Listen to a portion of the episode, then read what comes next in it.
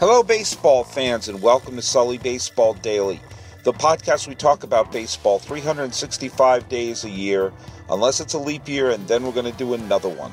I've been doing this every single day since October twenty-fourth, twenty twelve, and it's now the twenty-first day of May, twenty sixteen. I'm your host, Paul Francis Sullivan. Please call me Sully. I'm recording this from the Sully Baseball Studio in Palo Alto, California, the birthplace of Oakland A's manager Bob Melvin, and just down the one oh one from A T and T Park, the home of the San Francisco Giants. Let me tell you what I'm going to do today, and let me explain to you a little bit what's going on in this podcast. Uh, as you know, I do three hundred sixty-five podcasts. This year I'm doing three hundred sixty-six because there was a leap year. I also produce another podcast, which is called Real Crime Profile. I'm not on the show, but I am. I produce the show, I edit the show, and it is a program where it's basically a roundtable discussion about crime shows and and real crime from the point of view of three very interesting people. Laura Richards, who is a real crime profiler with a background from the F B I and New Scotland Yard. Jim Clemente, who is a former F B I profiler and now a writer and producer on the C B S show Criminal Minds. And that show's casting director, Lisa Zambetti, whose idea this podcast was, who's the casting director of Criminal Minds, also happens to be Missus Sully. And at one point, Lisa told me that Jim Clemente's father once played baseball. Not in the major leagues, but was was a baseball player. And I talked to Jim about that, and it turns out that his father, who grew up in the Bronx not far from Yankee Stadium during the DiMaggio years, was indeed a semi-pro player, someone who played in college, and at one point was offered a chance to play in the minor leagues. And I thought it would be interesting to sit down and have a conversation with him about rooting for the Yankees during those glory years, and also a little bit of what it meant to be a semi-pro player at that time and to get that offer from the Pittsburgh Pirates organization. So I brought Pete Clemente, former pitcher, semi-pro pitcher, who actually faced, as he mentions later on in the interview, some familiar names of future major leaguers. So here's a little bit of my conversation with Pete Clemente. I was born in twenty-nine, about six blocks from Yankee Stadium in the Bronx. I guess I started going to games when I was about, well, the first game I ever saw, my father took me over to the Polo Grounds to see the Giants play the Phillies. Carl Hubbell was pitching for the Giants. Wow. And the Phillies won the game six nothing. So I decided that day that I definitely was not going to be a Giant fan. And Polo Grounds was right across the river from uh, Yankee Stadium. And when I was born, of course, Lou Gehrig and Babe Ruth were baseball. Mm-hmm. Uh, but unfortunately, by the time I was old enough to get into the stadium, they were both uh, out of baseball. But they left some pretty good guys behind them, like Joe DiMaggio and Tommy Henrich, Lefty Gomez, Red Ruffing, and all the rest. I was I was about to say you, you didn't get you didn't get ripped off. You got to see DiMaggio in his prime. Oh well, his entire career. Yeah, he kind of uh, took over, and people almost immediately were, were not really forgetting about Ruth and Gehrig, but uh, we're in a new mindset, you know. There's no more Ruth and Gehrig, but now we've got DiMaggio. And the interesting thing back then, DiMaggio had made the mistake of marrying a movie actress yeah. named Dor- Dorothy Arnold. Mm-hmm. And it lasted probably about a year, maybe a little less, maybe a little more. He divorced her. The, in- the reason I mention this is he was damn near run out of New York because he had the audacity to go get a divorce. Wow. Times have changed. And oh, the, yeah. I- the, the idea of Joe DiMaggio being run out of New York is just so... Exactly. It, it's... Yep. so against what people think of it. They think of it as this this God that even Hemingway wrote about. Yeah, but even God can't couldn't get a divorce in those days. He was forgiven, and fortunately he stayed on and did a pretty good job. But uh, I can recall back in the early days, the Yankees had a couple of really good pitchers. One was Lefty Gomez, and the other one was Red Ruffing. Red right. Ruffing was a big Indian, American Indian, mm-hmm. a huge guy, and he was a right-hander. And of course, Lefty Gomez was a left-hander, a skinny little guy. But the thing about uh, Gomez, they called him crazy. Gomez would be on the mound, and then all of a sudden you'd hear the sound of an airplane engine. Everything stops. Gomez puts his hands on his belt, looks up towards LaGuardia Field, and waits to see the airplane go by. And a two or four prop airplane would fly over. You know, it'd take about a minute and a half for it to appear and disappear. Plane's gone, back on the mound and pitching. But that that gives you an idea of the era. Okay, airplanes were not going by every two seconds. But Gomez was a hell of a good pitcher, but he could only last seven innings.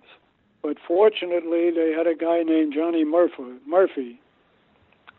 Who, who, as far as I'm concerned, was the Yankee bullpen. Whenever a pitcher didn't finish a game, it was Murphy that came in and finished it. Johnny Murphy was, uh, I have his info up here, he was several years as an all-star and led the league in saves many, many times, uh, very seldom used as a starter, and he was from New York. He was from New York City uh-huh. and went to Fordham. See, I didn't know that. Oh, look at that. I just, I, I pulled his... I'm from New York City. There you go. Every time I went to see Gomez pitch, mm-hmm. I knew I was going to see Johnny Murphy. First team to ever win four straight World Series. And in those days, the number you wore was your spot in the lineup. Right. So Frankie Crosetti was a shortstop. He was number one. Red Rolfe played third. He was number two. Rolfe was a hell of a good bunter. He was a left-handed batter. Mm-hmm. And he would put on displays during batting practice.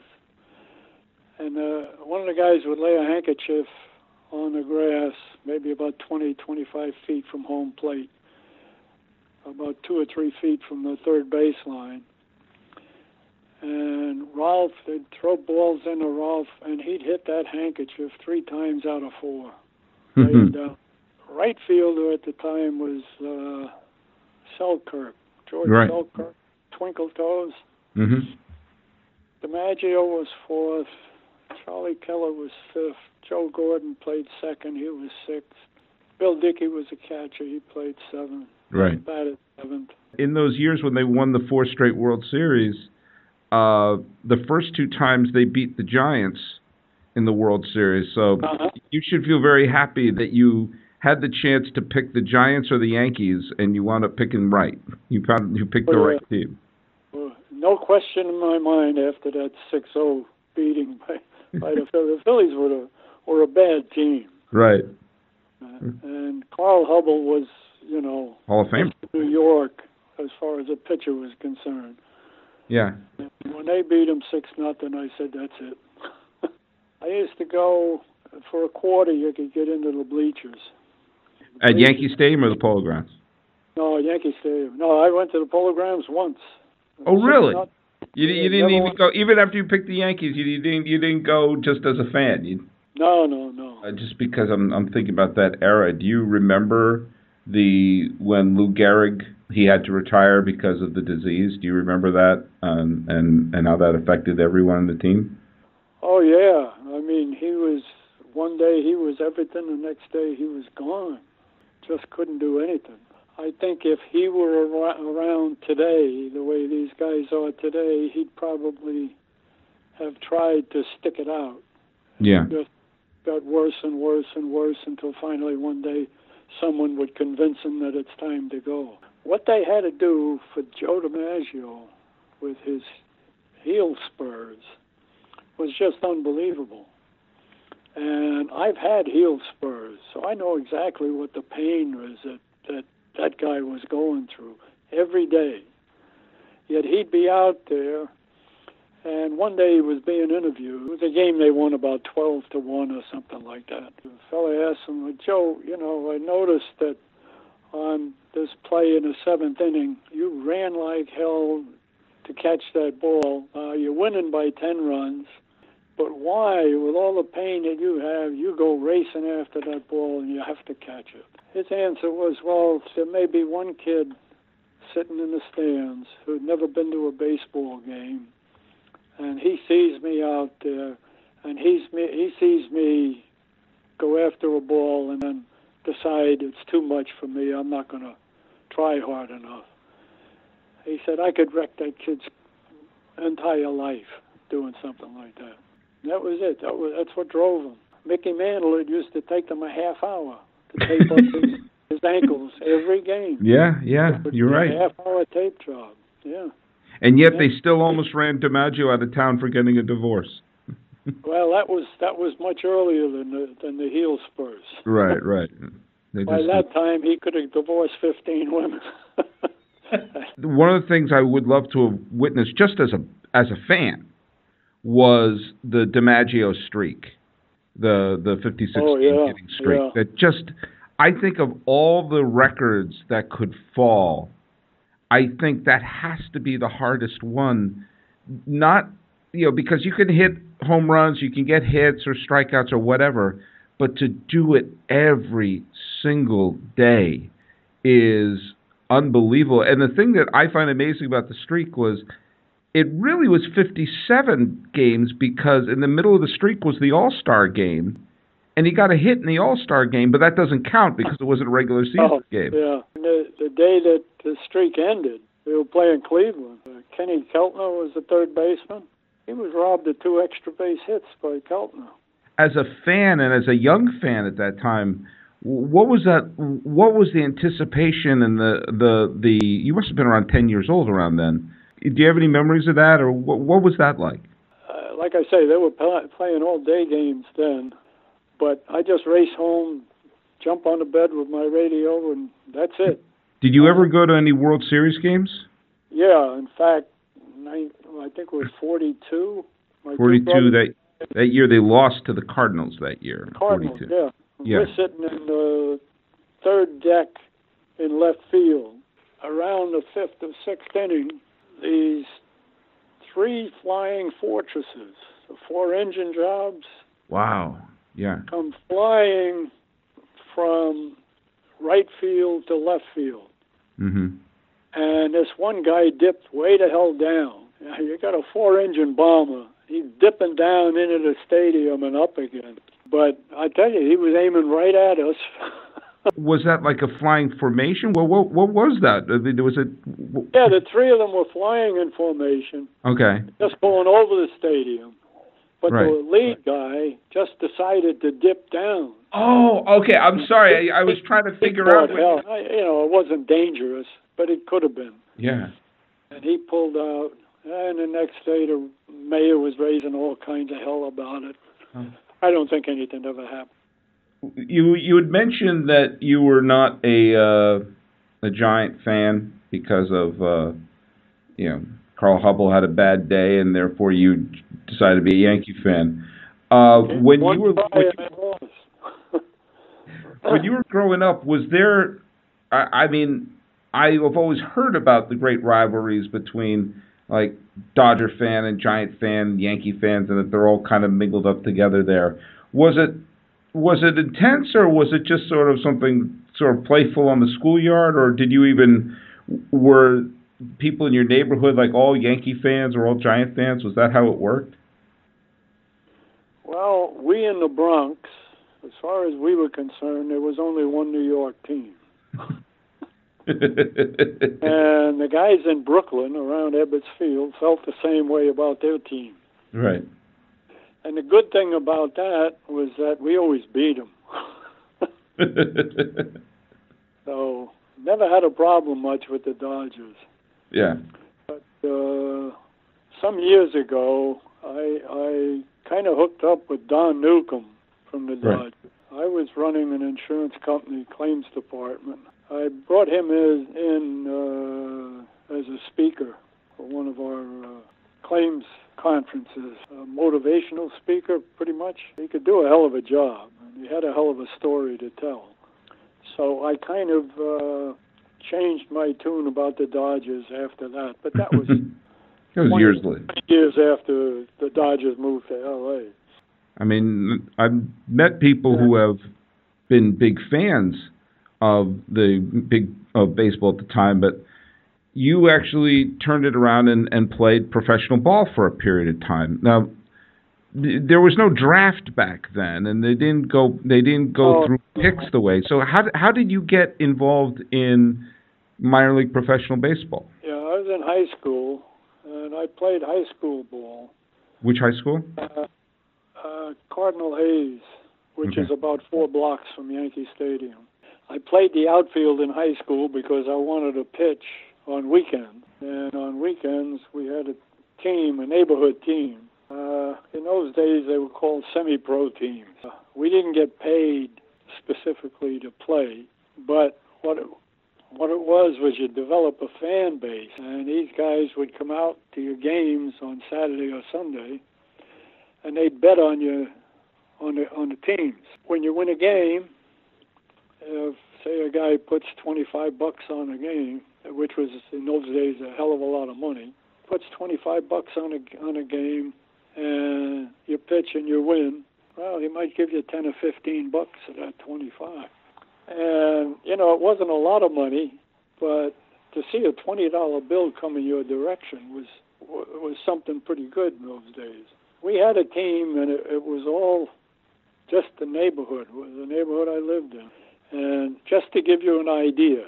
Our first baseman was a big kid, was six two, looked like Ozark Ike. In fact, we called him Ozark Ike. six two, broad-shouldered, about a twenty-four inch waist, and could hit a ball a mile. His name was Mauro Iacovello. The second baseman was a wiry young guy that was all over the field. Never miss a ground ball, you know, the whole works, and a pretty good hitter. His name was Chicky Perella. The shortstop, who could give Derek Jeter a run for his money, but hit much better than Jeter, was Louis Rotundi. The third baseman, he was the oldest guy on the team. He was about twenty-one. His name was Richie Vizzini. The left fielder, name was Charlie Arachi. The center fielder was the third baseman's brother, Johnny Vizzini. The right fielder was the coach's son, Vinny Tarantola. The catcher was about six two, weighed about two hundred ninety-five pounds, mm-hmm. didn't have a, an ounce of fat on his body. He was a bricklayer by trade, Andy Baroncelli. I pitched, had two brothers who also pitched, Johnny and Freddie Beccari. We had a utility infielder. His name was Richie Klein. Now, I haven't talked about this team probably in the last twenty years. Mm-hmm. But those names are so embedded in my head, they just automatically come back to me. In my last year in high school, I did uh, get an offer from the Pittsburgh Pirates. Oh, really? To join their farm team, which this is not this is not a prejudicial statement now. This yeah. is what it was called. Mm-hmm. But their Triple A farm team in Atlanta was called the Atlanta Crackers. Yep, I, I remember that. Today. Yeah, they, you couldn't get away with that name today, but no, that's... that's... Yeah. No, it was the Atlanta Crackers. And I was all set to go, but uh, I had two people in the house that uh, were not all set for me to go, and that was my mother and father. And, you know, you, you play baseball, you become a bum. You're going to college. Right. So I put my four years in college expecting that, well, when that's over, I'll see what I can do. And a month after I got my diploma. Where where did you go? I went to Saint Mary's in uh, California. Okay. Outside of San Francisco. Mm-hmm. In a town called Moraga. And a month after I graduated, I was in the Army. And three years later, I was in Korea and they signed a truce on my twenty-fourth birthday. It's a good birthday present. Well, it took three months for them to get the paperwork done. So that's my story, and that's, that was the end of my baseball career. I, I went straight from high school to college, college to the Army. But I did. I was up at Devon's for a few months, and I played on a post team. I pitched one game, and I pitched a no-hitter. Well, there you go. I need to ask you this question because this is something that this really interests, this really is, this fascinates me. And, and you have to bear with me because this is my baseball fandom coming out. But mm-hmm. you were offered a chance to play within the Pirates organization. Um, yeah. Now, at the time, they said they didn't have a draft. There was no, like, there were, they didn't have all these different elements that they have in play now. How do they, con- who saw you? How did they contact you? And how did they, if I mean, did you know there were scouts following you? Like, how did that whole process work? No, no. What it was, was uh, there was a, a friend of my father's, a guy that worked for my father, actually, was a great baseball fan. And a friend of his was a scout. And the scout heard from my father's friend about me, mm-hmm. and he did come. I wasn't aware of this at the time. I found out about this when I was in the Army. Right. But he had invited the scout down to see me, and I I pitched the game. The scout was there, and I never met him. But then right after that, shortly after that, is when I got word, again, through to my father's buddy, that the Pirates were interested and w- would like to send me down to uh, Atlanta. And, of course, my father got the message, and the uh, scout got the message from my father. And that was it. And your dad wasn't thrilled with the idea. I got out. I was twenty-four and an old-timer. And yeah. Too late to get back. You can't spend four years away from it and start from scratch at that age. I can't help but wonder how many great players we never got to see because of World War Two and Korea. You know, oh. that, that there may have been people whose prime were spent either, you know, in the Pacific. More than enough to fill yeah. both leagues. When you played uh, semi-pro, when you played, yeah. what was the, what was the name of your semi-pro team? The Williams Bridge Athletics. Williams Bridge Athletics. Wow. And yeah. did did you play with anybody that I may have heard of? Did you play play with or against anyone who, who may have made it? At Saint Mary's, our first practice game every season was against major leaguers and Pacific Coast leaguers who, you know, were from around the San Francisco area. Mm-hmm. They would get together and come out and play us. Right. And uh, this guy Dempsey, who pitched for the San Francisco Seals, Billy Martin. Oh, wow. Uh, I got to think to think of all of them, but there were at least seven or eight major leaguers would would be involved every year. And he, he was not my favorite. Oh, oh, the other guy was uh, who played for Cal with Jackie Jensen. Oh, well, there. As a Red Sox fan, I like hearing Jackie Jensen's name. Well, the thing about Jackie was if you threw him a fastball mm-hmm. about nose high or above, look out. But if you throw him a fastball over the middle of the plate, belt high, he, he doesn't even look at it. Really? And if you happen to throw him a ball that curves at three-quarters of an inch, you've got him dead. The other thing about him is no matter what you threw him, if you had a good center fielder, you're okay. Mm-hmm. He could not pull a ball. And even when he when he got into the majors, it, it just they never got him to the point where he could pull a ball right.